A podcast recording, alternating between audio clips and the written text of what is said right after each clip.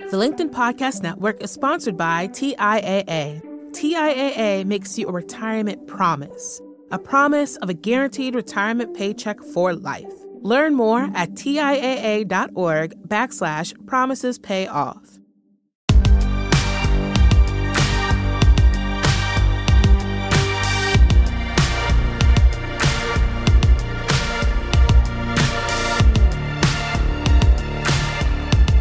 Hello and welcome to the Big Technology Podcast, a show for cool headed, nuanced conversations of the tech world and beyond. Well, we are very lucky today because the world's best tech journalist is joining us for an hour long conversation about the world of tech. We'll talk a little bit about the way that she does interviews in her business and then round it out. You know, maybe looking at some optimistic things about tech. We don't hear about that too often. So I'll ask her about it. Kara Swisher is in the studio with us. Well, technically zooming in from Washington, D.C. Welcome, Kara. Great to have you here. Thanks. Thanks for being here. I'm not the best, but go ahead. Move along. Uh, I don't know, No, Kara. I'm the longest running. How about that? Otherwise. The best over the longest period of Okay. time would be the only thing. I'll Sounds accept. good. Consistently good. That's yes. Um, yeah, and uh, you have a conference coming up. It's called Pivot MIA with Scott Mhm. Galloway, February 14th to 16th. It's going to be in Miami. Not too late to register. So Yeah, I encourage people to. A go fir- it's our it first out. year, so it's sort of like the first year of Yeah. code, which was 20 years ago, if you can believe it. Um, so we're trying to form something new and different, a little more future facing, a little more uh, on topics like crypto and NFTs and where finance and media are going Mhm. and stuff like that. More like what Pivot talks about. And it's going to be funnier and a little sexier, probably. I guess it's Miami. How can you not be? Yeah, it'll be exciting. Yeah, and I I do love the um, the duo of you and Yeah, Scott pair, uh, together. Scott's been on the show. Yeah, there's, it's always fun to listen to you guys. So I'm sure the live event will be you know Yeah. just as or exciting, bad, if or just more. totally awkward. Anyway, we'll see. I don't We're trying so. our best. Yeah, We're it'll be trying fun. our best to be Right. entrepreneurial. I mean, it, yeah, we'll get to it in the second segment. But I love uh, one thing that I love about watching your career is is that you you know you are experimental and are willing to try different things. Where you know in the journalism industry, it's a lot of like do the same and uh, you know. Uh, well, we'll talk about it in the second segment. But you did mention crypto, so why don't we start Sure. with that? Um, we have this big headline that there was a couple that was arrested and $3.6 billion of Bitcoin that was illicitly obtained and they were trying to launder Mm-hmm. it um, was seized, all alleged right now, but doesn't look very good for this couple. My perspective is that this is maybe a good thing for Bitcoin. I saw a lot of people who are pro Bitcoin um, tweeting the Justice Department's line that Bitcoin is no safe haven for criminals. Obviously, they tracked down the people who um, had stolen this money with the blockchain. Mhm. And you know, there are just some people who might say this is bad for the you know because it makes it seem like criminals use Bitcoin. But again, the fact that they were caught probably a good thing. What's your perspective? Uh, you know, reminds me of the early internet. Is it bad or good, or is it misused by Mhm. malevolent players? Sure, uh, all these technologies are. So is the telephone. You know, I'm not comparing it to the telephone because this is quantumly more powerful and difficult to track.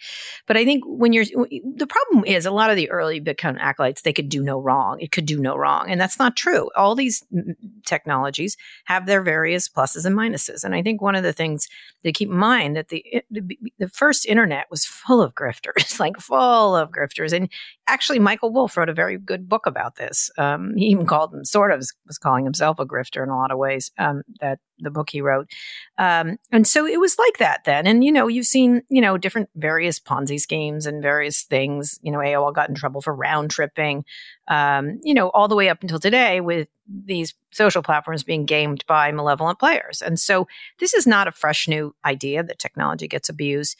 Um, I think you've got to look at the what it's happening and separate it from the hucksters and the grifters and the prom- self promoters and the promoters. I think they just get enthusiastic at the beginning and they're going to be eventually washed out by more s- substantive companies that are trying really hard to make this a thing. And I think that it just reminds me so much of the earlier net. And because I'm old, I remember. Mhm. Um, and at the time, that was there was one story after the next about how email scams and this scam and that scam. And so it's not so much different. It's just the issue is it's so close related to finance, which is a highly regulated industry, especially and governments have particular concerns around it. Um, that you're going to see a lot more regulation a lot quicker, and they're very aware of it, especially around criminal activity, as they should be.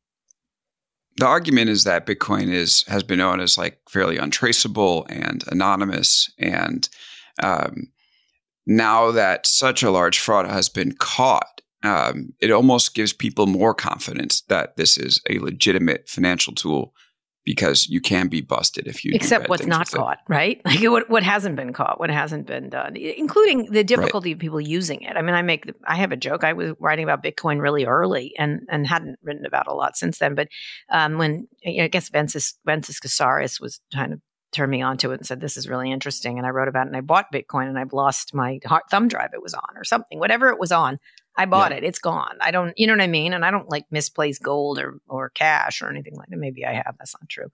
Um, but I think it's really, you know, I think the difficulty level of understanding it as it gets easy. Same thing with the internet until AOL come along. The internet was really hard to use um, for most people. And, and it wasn't consumer friendly. And so I think it will be interesting if there's use cases of all different kinds and which we don't, I don't think we've conceived of what they could be yet. And that, that's going to be super interesting, I think. Yeah, I was just down in El Salvador for a wedding, and they've made it legal tender there. Well, in those and countries, they need just, it, right? Those countries, it's yeah. really hard to uh, operate. Um, you know, that makes that's what Wences is from. I, I, can't remember Brazil or Venezuela or something. Anyway, it was much harder to use there where he was than it was. You know, I mean, these are countries that had had currencies that were up and down and this and that, and so people were losing their life savings, and that was one of the impetuses of it was for that, which was interesting. Yeah, and it, it was interesting watching them, you know, in, in everyday transactions going to the yeah, market, for instance. Sense. People running markets out of their out of their um, you know, their living rooms and they have a QR code out front. Right. But the problem is government doesn't like control of money. That's a real problem. Government likes to control the money. Like mm, they're not right. going to give that one up so easily. Um, so that'll exactly. that'll be interesting. And you know, I think I think anything is easy. I was talking. Someone was talking about money. I like cash, and I was like, When's the last time you saw your cash? You didn't. You, it's it's a right. number on a mm-hmm. figure on a bank statement. You don't ever. You don't have like a like a. I always say you don't have like you know in Gringotts they everybody had their little caves full of money or whatever, all the different wizards, and so they, you don't have like this vault where your stuff is, like your you know your goblets of gold or whatever. Mm-hmm. Just, do, some people do, I guess, but most people have never seen their money. They live they live in a in a digital env- currency environment all the time. I yeah, don't carry it's all on Robinhood. Maybe I have a five dollar no, bill here. on me somewhere. and every time someone asks, I'm like, "What? Yeah. Oh, all right, you know." Right. And I wish I could have some. And then you go. My phone could tip someone, right? That you right. Could, you know. Anyway. Well, I mean, you know, you can even see buskers in the subway now with their Venmos. Oh, do they? On their like piece of cardboard. Here's it's my hard, Venmo though, account. right? Like, what is the way yeah. to do it? It's really hard. There has to be something, some way you can trade value in a way that's a lot, probably via phone, most likely. Right. Okay, I want to get to another big story, which is the Peloton yeah, situation. The Peloton CEO is out. They're going to lay off around 3,000 well, people. He put himself out. He had control. Put himself out. Control of his company. Exactly. Yeah. And um, yeah, there was this fun instance where activist investors basically made a slide presentation telling him why he should fire yeah. himself. And he listened. Matt Levine has something great on oh, that great. Cool. Uh, this week at Bloomberg. And they replaced him with a CFO. And you say former tech CFO as CEO says a lot. What does it say? It reminded me of Sale. I mean, first of all, this guy is great. He's got great, you know, I was talking, I, I dealt with him a little bit. I, you don't deal with CFO as much as a reporter, but um, mm-hmm. terrific reputation knows subscriptions, um, very well regarded. Everyone has nothing but lovely things to say, which was a surprise because everybody always has something bad to say about someone. But um, at both the companies, Netflix and um, Spotify. So this guy knows his stuff and he really knows subscriptions and the important brand. And, you know, he's got the experience. Sometimes CFOs like to leap into a CEO position. That's certainly true, but it often says to me, hmm, maybe there's a deal here.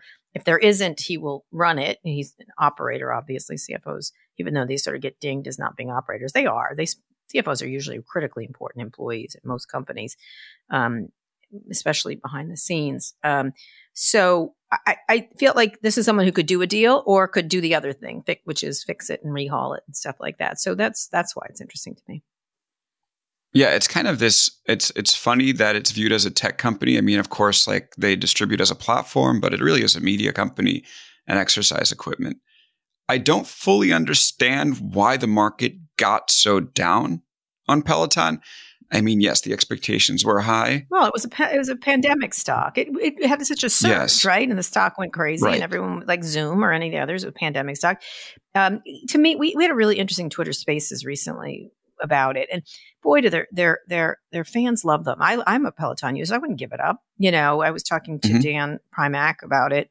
Um, he also same way. And what was interesting is all the people on, on this Twitter Spaces had all kinds of ideas of but more stronger relationships they like with Peloton, like healthcare, food. That's why Amazon's interesting to me, Nike, clothing, uh, this and that. So Mhm. people trust the Peloton brand and like the product. And so that's the good thing. It's a great product. It's a product they like, people they like. It's just got to get in the right place in terms of, uh, you know, serving, selling these devices, of which there's only a limited number they can sell, but they still haven't gone global, right? They haven't gone global in at all um, to speak of, and and see where it goes from there. It's got a lot of potential, and they built a great brand. I think just um, this is what happens to these, like whether it's you know, sort of all these devices ha- go through this kind of weird period of difficulty. Right. Yeah. I'm a fan of the company, and I oh, it almost seems like unfair. Yeah, I mean, right, I know right. you you can't say it's unfair that the stock went up so much, but it did just set these insane yes, expectations. It was crazy. And it was now- crazy stock. Yeah. Yeah. Speaking of crazy stuff on the stock market, um, we just had Josh Brown on the show on Wednesday uh, from Ritholtz Wealth Advisors. We talked about the Meta um, drop, Yeah. two hundred fifty billion Slightly up dollars of market cap Really. wiped Still out. stand. Yeah, it's Still, it's up a little bit. right. Yeah, and they dropped under six hundred Six hundred Uh, million billion yeah. in Six- market they're, they're, cap. They're sort of hovering around there.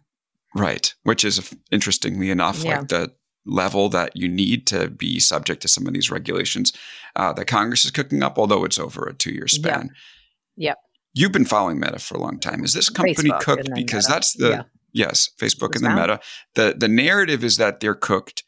They still have 3.59 billion people using the products every month. Yeah, it's that. Yeah, sure, they're cooked. Whatever. It's like saying Microsoft was cooked back when. I remember when Microsoft was Right. cooked. I'm like, It they seems- are not. I'm sorry. Yes. I'd like to be cooked like them. Mhm.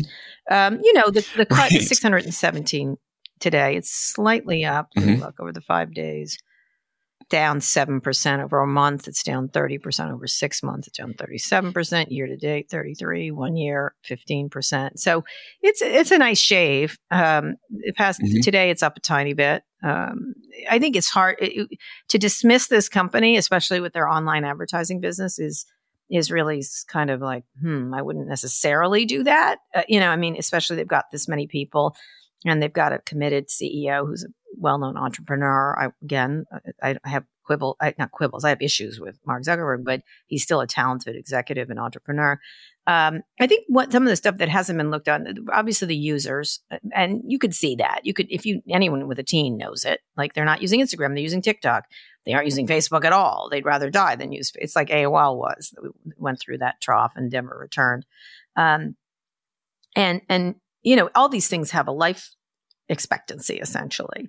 And so that's one thing is the users is that people don't want to use the big blue app as much or it's and, and then of course it's been soiled by the whistleblower accusations and and uh, and January 6th et cetera. And I think probably when this report comes out it's not going to look good for Facebook um, you know because they were sort of the primary organizer. The congressional yeah report. the congressional investigation. I mean Facebook was the primary organizer of this. If you're using those tools, even even compared Right. to Parler or any, of course, compared to Parler, Parler was a, a, a small player. You know, not great, but it's still a small player compared to Facebook. Um, and and that'll sort of shine on. You've got the FTC investigations, and and that have now moved forward. Now can move forward. Lina Ton- Conry filed, um, and they're moving forward. So there's that. Although they can point to TikTok and say, well, we're not very big anymore, and TikTok. That's true, but then TikTok exists. Like that's an issue. Right. competitors.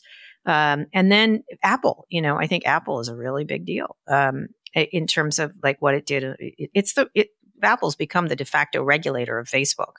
Um, and when the government couldn't step in, Apple did. So that's another thing. And then obviously Meta, Metaverse. Like, can they succeed here? This is a lot of money they're spending. They're not particularly creative as a company.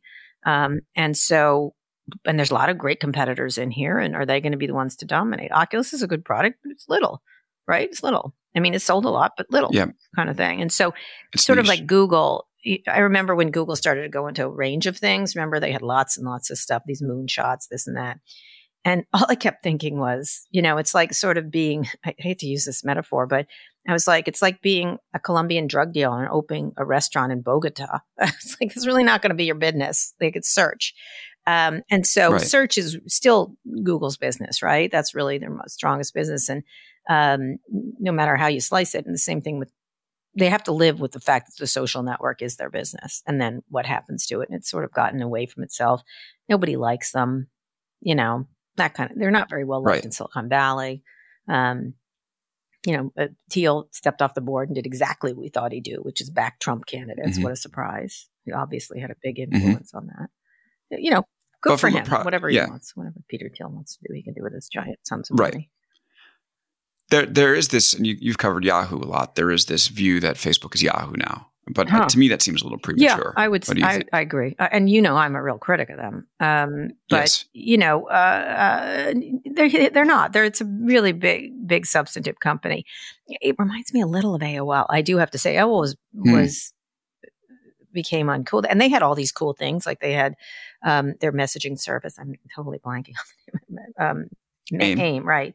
and um, they yeah. had a lot of cool stuff. But you know, and they were early in the music area. They just couldn't make the people just moved on, and and I think people move on from this thing. It's too much. It's too, and by the way, it's not really well. I, I don't want on it anymore, but every now and then I'm still I have an account, right? But I sort of what is it? Cut it off. I sometimes reactivated and then I'm like, oh, what a fucking mess this place is. Right. You know what I mean? but a, a lot of people use yeah. it across the globe. That's mm-hmm. the important part. And I think that's, we can't yeah. discount that. I don't discount them at all. They're Real, huge. They're huge. Yeah. And I think that Reels has a much, I mean, I'm writing about that this week in big technology. Reels has a much better future yeah. uh, than a lot well, of people are giving we'll it credit see. for. I, I, interviewed this, this um, uh, college student this week who said she went home for break and heard the TikTok music coming from her parents' mm-hmm. room. And oh, was it was just reels. No, reels maybe. Yeah. yeah, I don't know. Maybe. Yeah. So they have the, the older demographic so they can capture. I mean, they have they're going to have a lot of problems. You know, just like Facebook, Facebook TikTok too. TikTok well, TikTok's got the China yeah. overhang, et cetera, et cetera. Let's talk about sure. that. Yeah, what do you think about the fact that, like, you know, I, I mean, it seems like everyone seems to celebrate Facebook struggling, and I know this is Facebook's like PR line, but when Facebook struggles, it's generally a win by yes. you know win TikTok, for TikTok. Yeah. And we we can't like we can't have our eyes closed to the fact that the Chinese Communist Of course Party not. I don't. I wrote a whole column years pretty, ago saying I, right, I, I exactly. read TikTok on my burner phone because I'm worried about this. This was right. years ago. I was like, yeah. So you know, here's the thing: Facebook used it so uh, so much in a cynical way, but the fact the matter is, they are their competitor, right? One of one of their many competitors, right? And um, and they it's so creative and so interesting and so well done, and then it's so possibly linked to the Chinese government, right? And it's not, that's a real mm-hmm. worry. I bet the government has to look into that again. Um, and not in the screamy Trump way. Not in a Trump way. You know, way. that was stupid. Yeah. That was just stupid. And then it missed, he kept missing oppor- no critical opportunities. This yeah. guy was directionally right. correct and executionally an imbecile. Like literally, you can't let these people get away. And so one of the things, if they dis, if they separated it from China, which I don't think the Chinese will let happen, um, that would be interesting, right? You know, and how do you do that? Well, it would have to be affiliated with a pretty big U.S. company with a lot of cloud cover, so to speak, and um, and so you know, the, the Microsoft would be a great owner of TikTok. Still, I think I think that was the right move. Right, but you know, you were speaking with Satya Nadella, mm-hmm. and basically he talked about how he got ghosted by the Trump administration he once he thought there was a deal in the he way. Was, I think he was being kind. I think he wanted to say that asshole, but he's he's not a person that's going to say that ass. He, yes, he kind of saw it above that. his head. God, what a bunch of chumps, you know. And also, but it was a good idea. It was a great idea. And now they bought Activision. They're they're going to be a key player in this metaverse thing. I think quietly. Yes. Um, gaming is the way into this thing, obviously, um, mm-hmm. compared to most things. You know, possibly healthcare, possibly workplace but gaming sure is already there. You're in a metaverse in a game already. You're used to it. You're away, you know, you have your avatars. It's it's got everything going for it in terms of that. So, you know, gosh, Microsoft with TikTok would be a really powerful situation. Yeah. And it could still happen. Mm-hmm. I mean, obviously, yeah, I'm sure they're still so like, we'll see. Mm, interesting. Yeah. Call us when you're yeah, ready. I think they're very interesting. You, you, you inter- yeah. Sorry, you, you interviewed Lina Khan recently uh, the head of the FTC, yeah. along with Andrew Ross Sorkin. I watched the interview, really enjoyed it. Mm-hmm. How? What was your impression of Lina? Um, oh, so smart, so overwhelmed. I think smart, sharp, knows what she wants to do, doesn't have the resources to do it, and doesn't know where to start with all these. We talked a lot about the mergers, the amount of mergers that were, um, you know, I think it rose some enormous, over 4,000, something like that. I don't remember the exact number. But, you know, what does she do with those? With their, their, their budget hasn't increased. It's stuck in congressional, whatever the heck Congress is doing with itself. Um, it doesn't have enough, um, you know, it's got to pick very carefully. It can't lose. Um, it's a, a, a raid against a very powerful group of people. Um, and you know, the energy is hard to sustain. The anti-tech energy is hard to sustain. You don't want to be anti-tech. You want it to be good regulation. Um, and mm-hmm. so, uh, you know, she's, I, I, feel like she should make a big move, but you know, John Kanter just got there. Um, so they they don't got a lot of time, right? It's going to if things right. The midterms, yeah, don't got, well, there's a lot of Republicans who are very happy to go after Facebook and other big tech companies. So I don't think that you know the Texas AG is the one pushing the Google one, right? So, um, right. So it's not it's not necessarily that. It's just get what's going to happen and for what reason. You know, you, you, have a different reason from, you know, a persistent numpty like Ted Cruz and a, and a different reason from Mark Warner, etc. Also, um, you know, I've listened to your podcast. You've spoken about uh, Sheryl Sandberg, your relationship with her.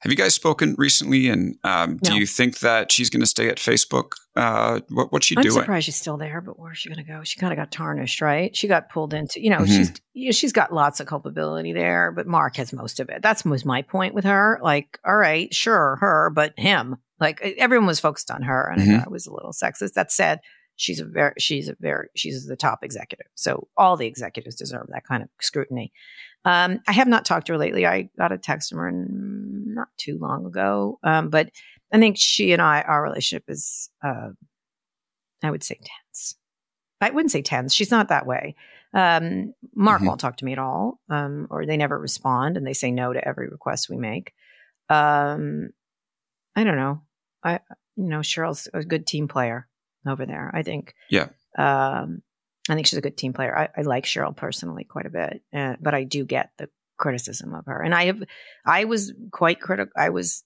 when I, we were speaking, I was like, I remember calling her from. I was at JFK right at the beginning when they made that statement when Mark said, "There's no impact of the Russians on this platform." What are you talking? Remember that when he gave it to David? What's his name? Right. Um, Kirkpatrick, the yeah, pretty crazy that idea. Was, you know, pretty crazy. And I economy. and then they had then they had another statement with a number. And I remember calling her saying, "Where did you get this number? Why are you doing this? Don't say it. Like, don't." I'm of the people like, if you don't have all the facts, I'd keep my mouth shut, right? like, don't. and like, like whether yeah. it's Jeff Zucker or whatever, who's to say what's coming out next, right? I would be very careful before you have all the facts are in. And um, and uh, I recently wrote that to some CNN people. I'm like, you know what? You might want to wait. I get your loyalty to this fella, but you gotta wait. Like, I, you know, I know Jeff Zucker. He's not, you know, a very smart guy, but I don't know. Like, let's wait. Let's wait and see what right. comes out. Um, before declaring something, whatever. Um, and so I think with with um, I said to her, I was like, "Why are you really? Where did these numbers come from? Why are you saying them? I think it's much more serious. I think it's a political liability. I think." And I remember her going, "Oh, Kara, you're such a worrywart. Like you're." I'm like, "I'm not on your team. I'm just telling you. I just think I don't believe you." Like it was, it was, it was an interesting. I, I'll never forget that conversation. And they were much, they were very much tut tut. Don't you worry, you irritating journalist kind of thing. Um, and again, I wasn't there to help them. I just was like, I, where, why are you saying this? I don't understand where you're getting these facts. and then uh, after a while, I was like, oh, they're, they're making it up, like, or something, or they're chaotic is what I thought. And that's always my mm-hmm. feeling, just the, like what's happening at Spotify. It's chaotic. It's not, they, they are not, they don't know what they're doing, right? Like, they're like, Spotify, it's unbelievable to me. You would think that after being in the media business for so long, yeah they're paying for a guy's podcast. Now, Ugh, look, I, I, think there's an argument to be made. Let you know, let Joe Rogan, you know, sure. be the devil's advocate Whatever. to the no. health establishment and hasn't gotten it right. Mm, okay, sure. I don't know if I would pay for. I wouldn't pay for that. No, I'm not paying for it. I just think with with Spotify, yeah, with Spotify, you got to embrace what you are. I like, know what he is, but I don't think they listened to him. I, I, have now decided right. they didn't listen to him. Like that's what I I didn't any of the road that podcasts. much. You know what yeah. I mean? Like who has 4 mm-hmm. hours to kill on mm-hmm. a given day? Um, right. So, yeah. um, it, you know, it's I listen to a lot of it more than most people. Um, very talented podcaster at the same, and kind He's of good. found his yeah. met métier. You know, um, but they didn't listen to him. And now they're trying to pretend like we have nothing to do. What are you talking about? Like that, that's sort of, I know. It's amazing. it's you're sort of like, oh, come on, stop. Like, please stop. I, I literally, I'm, I'm sort of like, I think I texted several, please stop, please stop. It's really, it's, Right. it's embarrassing what you're doing now. Like, and then, but then I decide Yeah. it's chaotic. It's chaotic. That's what it is. It, it's, there's no like secret, like handshake situation. It's just like, what do we do? Like, that's, I can see that meeting. Like, ugh, ah, you know, that's Yeah. the kind of thing I imagine is going on inside of their company right now. it just feels like they're so unprepared to handle some of this know stuff. They they're like, we are not thing. a They don't think about it. yeah. Like, assume, assume not Right. to discern the worst. Assume this the, the that they don't that they're lazy and they don't think about it. That's what I now Yeah. assume about a lot. Not everybody. Some people are truly malevolent, um, but others Yeah. are just just don't think about it. So. And then get victimized, then get victimized, and then get victimized because there are victims. The richest people in Right. the world, they really are the victims. Oh, they love, they do love to play that card. Kara Swisher is with us. She's the host of Sway, columnist at the New York Times, co founder of Recode. Don't forget to check out Pivot MIA. It's February 14th to 16th next week. That you can still register or, or follow along online. Some great names there. Brian Chesky is going to be their CEO of Airbnb. Um, we also have Meredith Levitt Copian, who's who runs the New York Times, and a bunch of other speakers. So check it out. After the break, I want to talk to Kara a little bit about her own media company decisions. So if you're a media nerd, uh, stick around. And um, you know, we're also going to get into some of her reporting technique, which I'm sure I'm sure you've you've uh, witnessed. Um, if you care at all about the tech world, you've probably watched many of Kara's interviews. So stick around. We'll be back right after this. The LinkedIn Podcast Network is sponsored by TIAA. In the last 100 years, we've seen financial markets swing, new currencies come and go, decades of savings lost in days, all showing that a retirement plan without a guarantee, quite simply, isn't enough. So, more than a retirement plan, TIAA makes you a retirement promise a promise of a guaranteed retirement paycheck for life, a promise that pays off. Learn more at TIAA.org backslash promises pay off. And we're back here on Big Technology Podcast with Kara Swisher. She's the host of Sway, New York Times podcast. Also, going to host uh, Pivot MIA with Scott Galloway, uh, friend of the show, on February 14th to 16th in Miami. I'm sure a lot of good stuff is going to come out of that. Okay, Kara, I want to learn a little bit about the media business um, from you over the next segment. Um, you started Recode in January 20, uh, yeah, January 2014 with Walt Mossberg, a new site to cover the tech industry. Uh, if you're going to start out your your own company today, would you you um, would you go with the website or would you do a Substack type of thing? Would you go straight to podcast? You have two, you know, very popular podcasts. What would your approach be? Well, you know, we were doing what Substack is doing. I love when people are like, this is all new. I'm like, mm, mm, mm. WordPress, live, live. What's that? Live. What was Yeah. it? Live something. live intent, live. T- Yeah, right. Live intent. I don't remember. Anyway, there were a lot of these. Yes. What we were doing was piecing it together with what existed at the time. You know, at one point I said, Right. Walt, you and I should do something on a, on a on a video service where we argue with each other. Like now, of course, we're on Zencastr or Riverside or Zoom. Yeah. It didn't exist. We were like, how do we do this? How do we get it up? How do we publish it? Like there was there was nothing Yeah. then going on. Um, and that's why we went to live events kind of thing. We would have done a lot of this in video. Um, you know, not, there's nothing new under the sun, right? That's a famous saying. Um, and I think that I, I, I would right now. Um, I, I kind of I'm one of a person who changes really frequently. There's an expression I think in Mary Poppins. I'll wait until the wind changes and then I'll leave, essentially. And so Mhm. I, I'm like that. I'm like I started podcasting seven, eight years ago, right, or long time ago in in podcast terms. Um, be, maybe it was longer than that. Um, because I was really interested in the fact that that the iPhone made it possible to do this really easily. And I'm like, I had an intern, just me and an intern, Noah Kulwin, who's now writes for various things, but yeah. it was the two of us. That was it. And you know, Jim uh, Bankoff, all credit to him. I was running the website. I'm like, I don't want to do this anymore. I'm going to do this. And he was saying, okay. And then it started their video, their their podcast business. We I was the first one. And so, and then they, you know, Ezra came, came to me. He's like, I'd like to do a podcast. I'm like, here's how you do it. Like it was so like Yeah. artisanal and hand to mouth. And and so, and the same thing with the events is Walt and I went to a lot of events way back when, and they all sucked because they were all sort of beholden to sponsors and there was no news happening and it was a little too much too insidery. Although ours is insidery, but it was still Um, it wasn't journalistic at all. And so we said, let's try this and that kind of stuff. And that's sort of done very well for us. And so I think now, um, I'm, you know, obviously that we're trying, we're working with people. We're doing a live, we're doing extensions like a live event. We'll see how it goes. Uh, it's going pretty well, pretty so far. Um, we're trying, we're thinking of subscriptions for that because there's things we could add mm-hmm. to it. And one of the things that's important to me is think about what's valuable to people um, what's what what more do they want and what more would they pay for obviously we could have done this a long time ago we could have done a paid version of all of these things um, but i just i our advertising was doing really well so why not like uh, the podcast advertising at some point when someone was like oh no one can make money in podcasts i'm like yeah don't do it I was like, we were making so much money. Right. I was like, what are you talking? okay. Mm, okay. That makes sense. Don't do it. Of course you can. Um, and so, um, you know, I spent a lot of time thinking like, what's the next thing that interests me? And most things I do is what interests me. When I become bored or I hate to say this, unhappy, um, and I don't mean, or not happy, that's a better word. When I'm like, right. I don't like to deal with this, I just leave. I just am like, goodbye, gonna do something else. A lot of it centers on doing stuff I want to do. Um, I always make the joke that I'm a bad employee. And so I try not to put myself in a position where someone tells me who I am. Um, different people work well with other people. I, I work well with people, but not bosses very well. Um, mm-hmm. And it's not their fault. Sometimes it is, but it's often I just don't want to hear it. I just don't, you know, at this point in my life. And even when I was young, I didn't want to hear it. I wanted to take risks. And if I screw it up, it was on me. And if it wasn't, if it was success, it was on me. That was how I felt like it.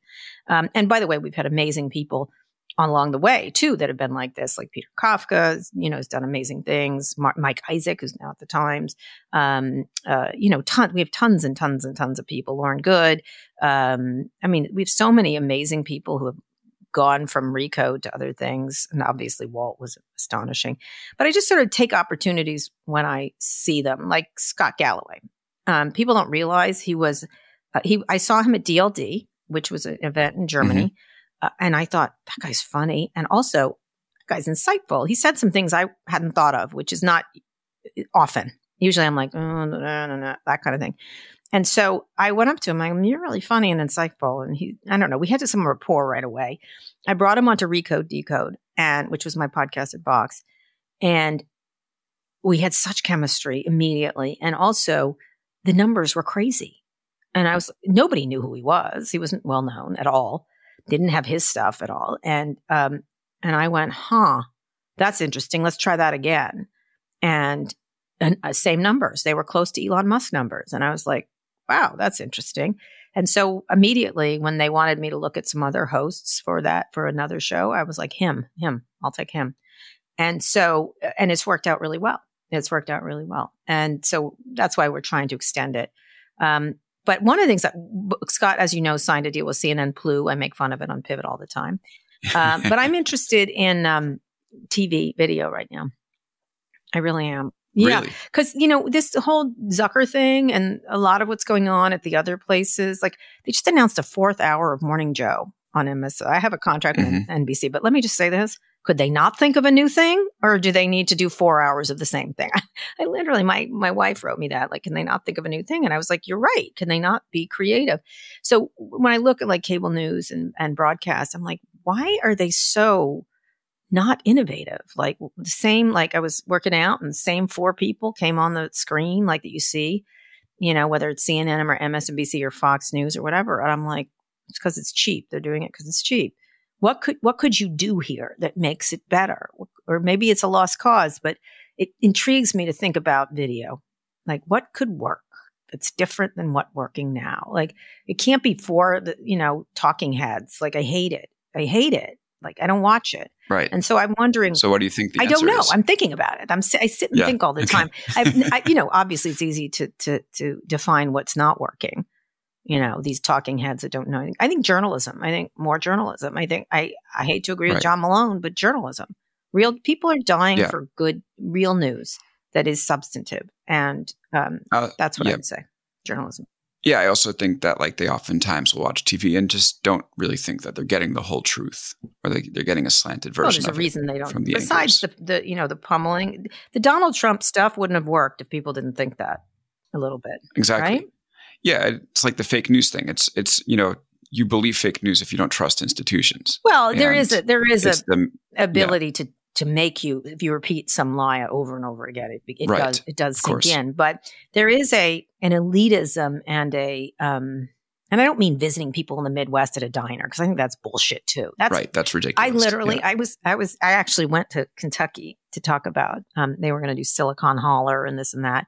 And I got up. I said, "Nobody's coming here to help you with technology. We don't need you. They, they don't. Not we. It wasn't me. I was like, the minute they're and they were talking about coal coming back and this and that. And I'm like, the minute they can automate this, you're gone. Like, you think these people sitting here, your bosses, give a fuck about you? They don't. It was really quite a speech. I remember them being like kind of mad, but sort of like, huh, she might have a point. Someone squared with us. Right. I Yeah. was like, I'm sorry. And then what we talked about, they were like, you know, this bunch of people, they're much more conservative than me by a lot. And, and obviously I was from San Francisco and they're like, you don't come here and listen to us and this, you know, that thing, you know, that anger kind of thing. And I said, hmm, I didn't notice you come to San Francisco and hear what my life is like.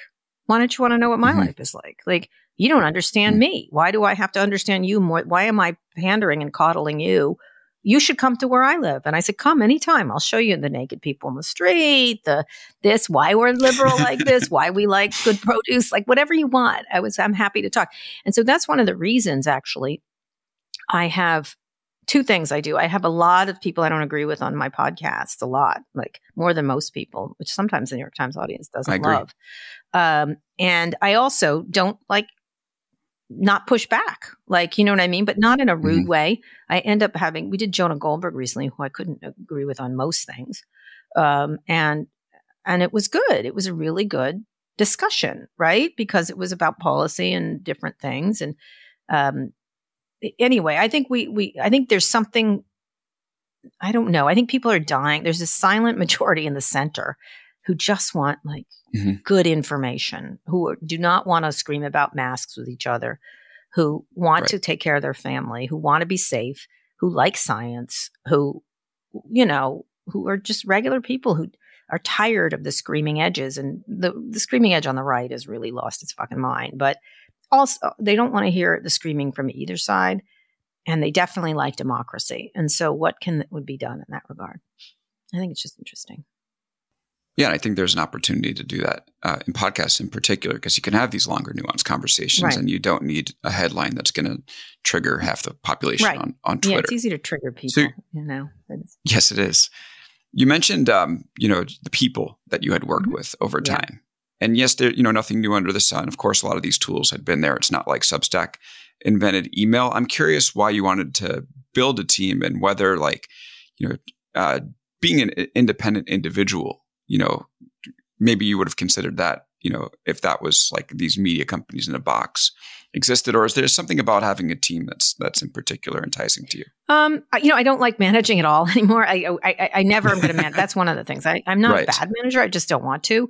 Uh, I don't like it. Um, it takes up a lot of my mind space that I don't want to. And, um, and other people are better at it kind of thing. Um, editors, same thing. Like other people are, I'm okay. I- I'm good, not bad at editing copy, but I'm not interested. Um, uh, so I, I think what was interesting was there was all these voices of people that were unusual that I thought were talented. Like I remember when we hired Mike Isaac, there was someone else we were going to hire instead of him. You know, he knows this at the time, and he was sort of he was in back basement of Wired, I think, something like or whatever he Mhm. went wherever dot com, and I thought he just was had such a spark, and that he deserved more more attentions put on him because he was so talented. You could just see it.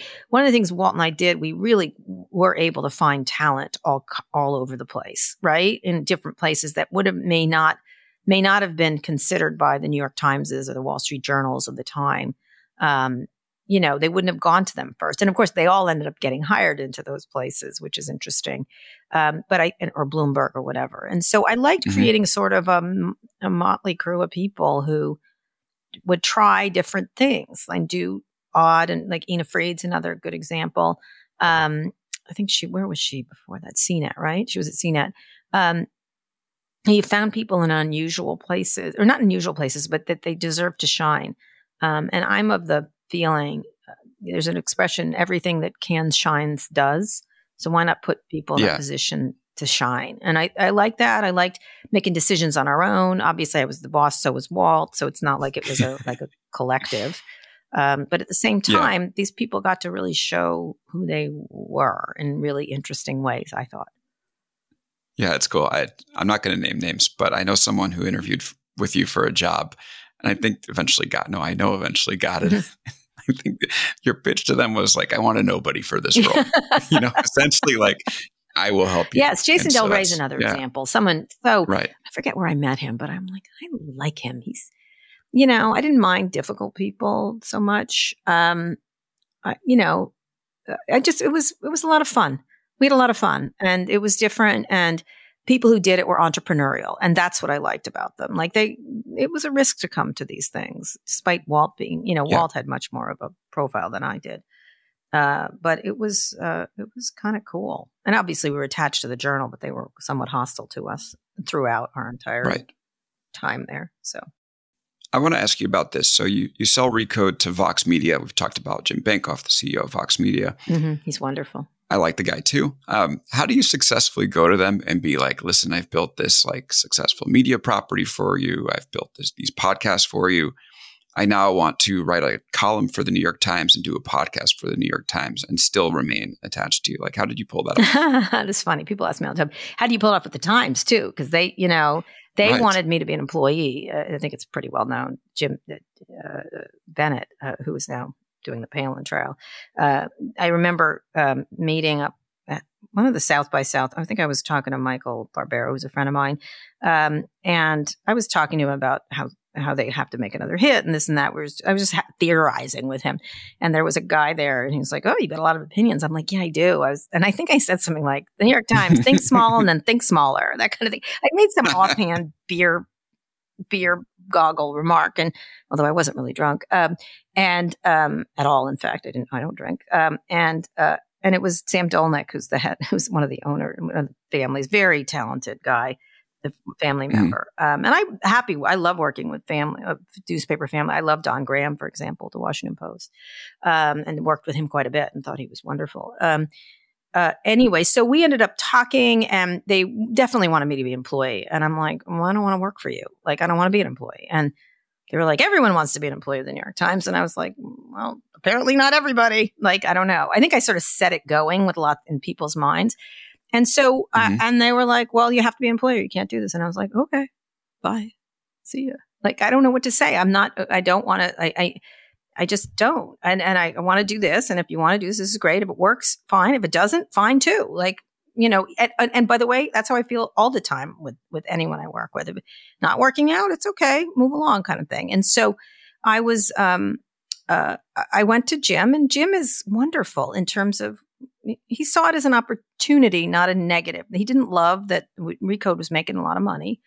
Um, but then I, I'm doing, I pivot, I started pivot. And so that was doing really well. So I was like, I'm giving you this nice apple. I'm taking the orange. Like, you got the apple. Right. Stop complaining. I'm not leaving completely. And he was super flexible in that regard. And so I think one of the things people don't do is they don't ask, so they don't get. And so I always ask. Right. And if and if it works for me, great. If it doesn't, I don't mind. I can do something else. And so I think that's how I look at most of these things. Like it's not that big a risk if I I can I can write for anybody. You know what I mean? Like I can get a job. Like mm-hmm. I don't feel like I can't get a job. And so or I'll think of something, right? I'm very entrepreneurial, so I'll think of something. And so I I just proposed it to him and then just did it. Like I just don't think you can not behave like that in life. Like I don't understand why people right. well I can't do it because they'll be mad at me. Well, if you don't care if they're mad at you, then that sort of that makes it easy. Or I'm not. It's it's not work. I don't want to do this anymore. Now I want to do this. Like if you don't say that, you're sort of stuck. And then also, like I said, when you don't want to do it anymore, you do something else. Like I, I don't know. People are so yep. agonized about their careers in ways that exhaust me. I just don't understand. I remember talking to someone yeah. recently. a lot of people come to me for advice, and the, I was like, "Do you like your? How do you?" F-? They were offered a job at a big place, and were very on the fence about it. It was very clear they were not sure what to do. And I said, How do you feel the day after you take the job with these people? Because they had been very um, hand, uh, trying to meddle. They were like, You got to tell us now. You got to do, you know, that kind of thing that employers do.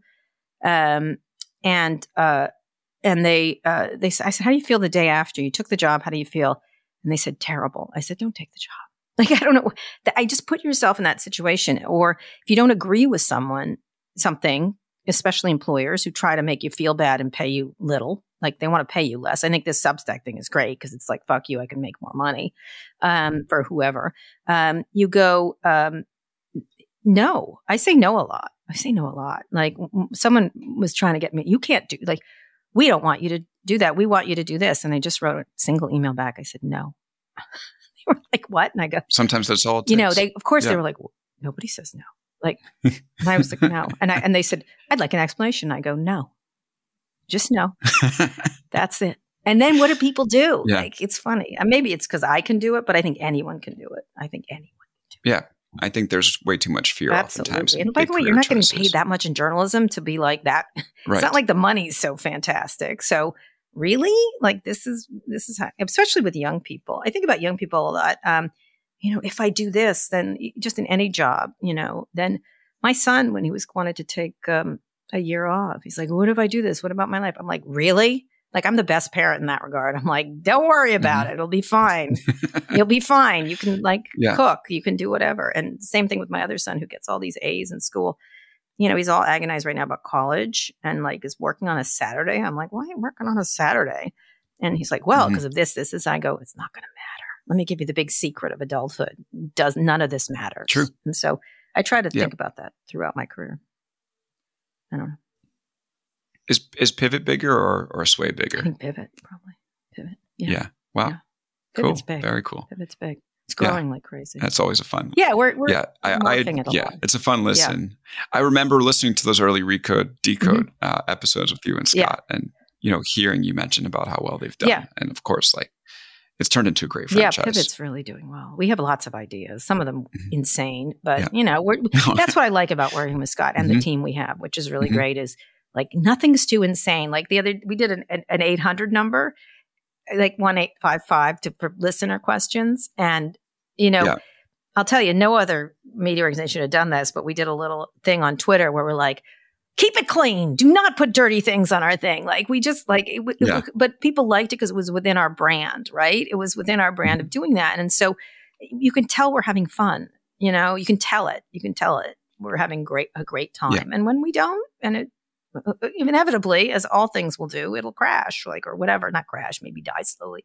But I don't anticipate that for a while, but I, I enjoy myself doing it and therefore I'll keep doing it. That's how I look at it. I look forward to it every day, every time we do it. If you can believe it. Great. I, I can believe it. Yeah. Pivot MIA is February 14th to 16th. Kara Swisher is here. We'll come back after another quick break to talk a little bit about optimism for tech yeah, imagine that. We'll talk about that. Uh, so we'll do that right after the break. Hi, I'm Tomer Cohen, LinkedIn's Chief Product Officer. On my podcast, Building One, we dive deep into what it takes to build great products. Recently, we had Zach Perret, the CEO of Plaid, and he shared about his struggles building a financial app for consumers and how he was able to turn it all around with a critical pivot. Take a listen. I personally couldn't resonate as much with the consumer set that we were trying to reach. I just didn't have that level of empathy. When we made the shift to building a B2B product, though, I was building the product that I wanted. My co founder and I were creating the product that we wanted ourselves, and we had so much empathy for what that product was. Such a great insight. You know, in that sense, we got lucky because we were, we were creating a thing for ourselves. And then the people that we were talking to also had the same problems we did. They were fintech developers. We'd been a fintech developer, uh, we'd been trying to build a fintech product for a year. And so we had such deep empathy. We had such a clear ability to. If you want to hear more of Zach Perret's story and the lessons that follow, listen and subscribe to my podcast, Building One. And we're back here with Kara Swisher for one final segment. Again, Pivot MIA is February 14th to 16th in Miami. I'm sure you can hear a lot about it next week. You can even go. Um, you can check it out at voxmediaevents.com slash pivot MIA. Kara, I'm curious, you know, there's an article by um, Cade Metz in the Times about how all these big uh, pie in the sky ideas for tech haven't really panned out recently. You talk about quantum computing, yeah. uh, self driving cars. Is there anything in the tech world that you're optimistic about that we should be paying attention to? I think self driving cars will pan out. Just haven't panned out yet. That drives yeah, me crazy. Like it's yeah. like you know, look, you can have your opinions about Elon Musk all you want all day long. Everybody has them. But the fact of the matter is, like, he said 2021 and now it's 2023. I don't care. He's building it. Like, I don't think it's fake. Mm-hmm. Um, Yeah. He's kind of built everything he said he was going to do. So I'm going to give him benefit of the doubt. And I kind of like his whack ideas. Like, okay, sure. You know, with space, if he said space elevator, I'd be like, huh, interesting. So I think I kind of Yeah. like that. Like, but then reporters get all like, well, he said this, but this. I'm like, okay, well, ding him on Wall Street. I don't know what to say, but it, it- but I do think autonomous cars are going are coming and coming big. Um, changes in transportation are obvious. Changes in workplace are obvious. This the, the pandemic has, gives, has has become the biggest experiment in human history on how to work at home, which was coming because I've worked at home since for 25 years, right? So I'm some the other day I was at a school and they're like, "What do you think of the new workplace?" And someone's like, "I think everyone's." I'm like, "I've been." Everyone's like, "Oh, I wear sweatpants." now." I'm like, "I have not worn not worn sweatpants for 25 years. Like when only, I put on pants, pants when I need to when I'm at an event." And um, I think the workplace is changing in a really cool way, in interesting ways. The idea of commuting seems right now kind of crazy. How to how to help? You know, I have a lot of kids, as you know, and so you know, childcare and how you deal with that. Anyone who's a parent is like it's terrible. No matter what level of in- income you're at, it's difficult. And when you're at the bottom levels, it's terrible. Now, a lot of people have to go to physical places to work, especially um, service workers and this and, and, and, and hospital workers, and lots of places you have to be physically present.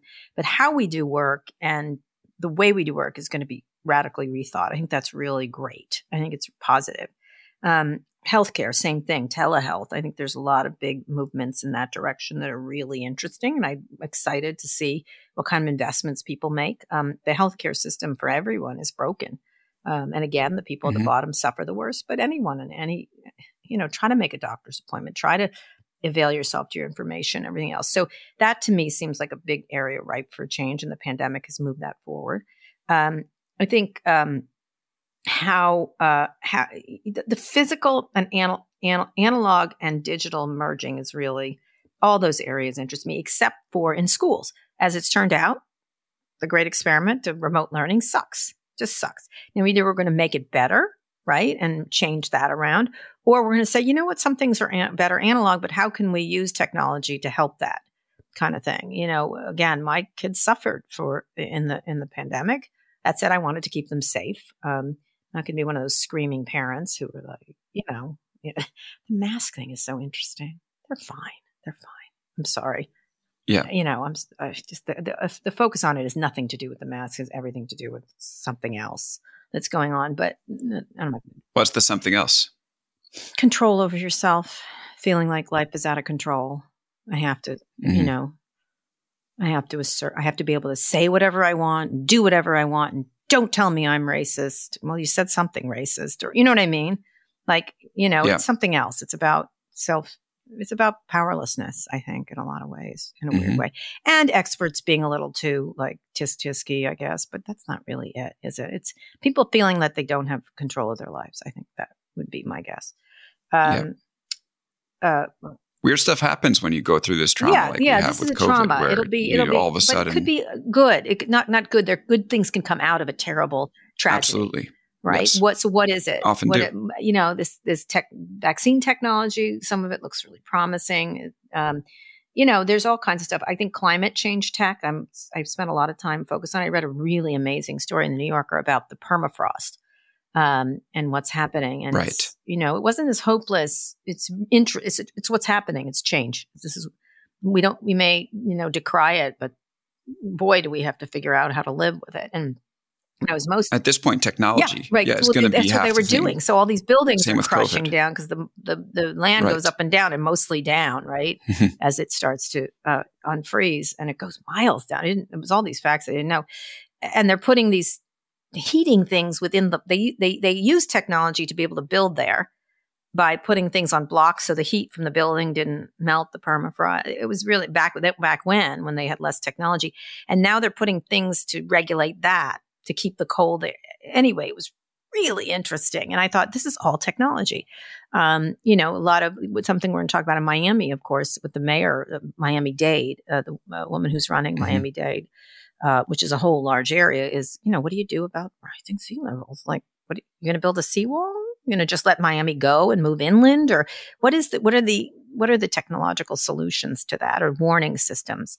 Um, you know, I, I, just interviewed Neal Stephenson, who wrote Snow Crash, obviously, and um, mm-hmm. his, uh, which was where metaverse came in. The first idea of metaverse came in.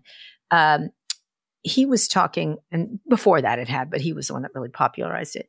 And one of the things, his new book is about a sort of a billionaire that shoots sulfur into the atmosphere to stop global warming. But everyone lives with global warming, right? And how do they cope? There's a lot of feral pigs in Texas, all these repercussions of global warming and how you cope and how you change it. And um, it, it just, it's just a really interesting time in that regard. I think climate change tech. And then probably employment, how people work, like how people actually work, like whether they're journalists or, mm-hmm. Like what is work now? Not just commuting and offices, but what is how do we conceive of work?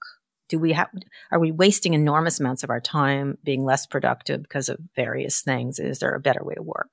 I think that's interesting. Um, and from a technological point of view, um, what am I most interested in? I think climate change tech. I'm really, I'm suddenly it's, very yeah. interested in it. So not suddenly, I wrote about it two years ago. Making, I made something up. I said the world's first trillionaire was going to be a climate change tech. I just made that up. It's like, hmm, interesting. I'm like, I just made hmm. that up. I was like hoping it makes sense, right? It could happen, right? Yeah, there's such a big need for it, and it, it's like, like like with COVID, we weren't going to get out of it with natural solutions. We needed technology yeah, to get yeah. us out of there, and it yeah, did. it did, and we'll see. And it's we'll going to be the same with we'll climate. See the repercussions of that too, and so you know, yeah. and then you know, the body. I think I've been doing a lot of interviews around the body. Like I have uh, from Jeanette Winterson, who talked about taking your brain out and putting it in a different sentient being, to um, mm you know, I'm really interested in that. I'm interested in like healthcare and what how you change the body and the food stuff is interesting. I mean, I'm not going full, Would you ever, uh, full like whatever Jeff Bezos is doing to himself. Yeah. I don't know. Would you transfer? Oh my God, what is I he doing to himself? Let's not discuss. It. Let's allegedly. oh, come on. No, no. Well, okay, some facial some facial surgery, clearly. Stuff, yeah, clearly. Well, whatever. Yeah. You know, there was a VC. I'm not going to say who it is.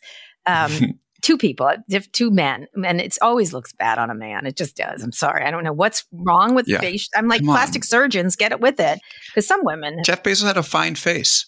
It was a good in face. Case, I don't, you know what? Good for him if he wants to do. Thinks he looks better. That's terrific for him. Congratulations. Yeah. Um, but there was a guy who um, had facial. It was a facelift. It was it was a lot of extensive facial nose. His nose was different, everything. And um, yeah. we were at a party, and everybody was talking. At Silicon Valley it was it was at a ha- big one of these big mm. investor houses thing, and everyone was talking about his face left, right? And so I went up yeah. to like everybody was, but nobody would say anything to him. And they were acting like he didn't have a facelift. And so I went up to him and I literally I put a circle around my face. I'm like, what the fuck happened? Like, what were you doing here? Oh my God. And he goes, Excuse me, what? What are you talking? I knew him pretty well. And he goes, What? And I go, mm-hmm. With your facelift, what why? Why did you do this? What is going on here? He's like, I didn't have a facelift. I'm like, you're a big fucking liar. You completely, I said, everyone at this party's talking about it. So you might as well tell me. Then he filled me in on his whole facelift. It was great. Oh. it was like so funny. It was funny. I don't know. There'll probably be another yeah. way to do that. That's not quite technologically speaking. Exactly. Yeah. yeah, I hope so. Would you um would you put your brain I would not have a facelift, but I was going to ask about the brain transfusion. Oh, that stuff's cool. Put your brain in someone else's body. Yeah. Maybe. Yeah. I don't know. Sure, why not? I'd rather do that than go to space if I had to pick. You know? yeah, it sounds like a better option. It does. Yeah. If I was dying, I think some of this cryogenic. Well, this was in this permafrost thing because all this yeah. stuff is coming up. Like they pulled up a whole woolly mammoth that was still bleeding. Like so, they were trying to figure out cloning, etc. But I thought, but it's a mm-hmm. lot. Of, like there was one thing. This was incredible, and then we'll finish. Is they pulled yeah. out a piece of the sod or whatever the permafrost. It's called something else. I don't remember. And they were put it in some box, some sterile box and they were able to grow an invertebrate that like from 24,000 years ago from what was ever oh the heck God. was mess like it was like a chicken gone bad in a refrigerator. I don't know. You know what I mean? Like it was the organisms were doing this. But it wasn't like it was one thing to create like a, a cell or or you know whatever. This this had like organs and all kinds. It was a real thing. Like it was a real creature that was from 24,000 years ago it's some something part of it had been frozen whatever it was crazy and i thought and and they said this is going to have implications for cryogenics finally you know what i mean like this is really interesting of course you have to be under the perma it's like then that's the plot for Captain America. I get it, but Yeah. um, but it, it is the plot for Captain. Didn't he? That's right. He went down into the permafrost. Um, but it was really interesting. I thought, wow, this is really like that's really it's really interesting. I'd rather do that than space for sure. For me, Yeah. But I like space. Same here. I like space. Yeah, space is okay. We have to have There's a moon there. base. We have to have a moon Right. base. One hundred percent. Mm. Yeah. Awesome, Kara. Thank you so much for the All time. right. Really great chatting with you as always. Thank you, Alex. Yeah. Uh, Pivot Miami. Got to mention it one last time. February 14th to 16th. Kara's going to be there. So will Scott Galloway and lots of great Lots guests. of tequila. Thanks so much. Lots of tequila. and tequila. I guess tequila. I don't know. What do they exactly. drink? Rum, whatever. Scott. Yeah. Scott with liquor. They drink a lot there. Scott with And a special more- yeah. cocktail will be there. okay. Sounds like an amazing event. The first of its kind, probably not the last. So go check it out. It's at voxmediaevents.com slash pivot MIA. Thanks again to Kara.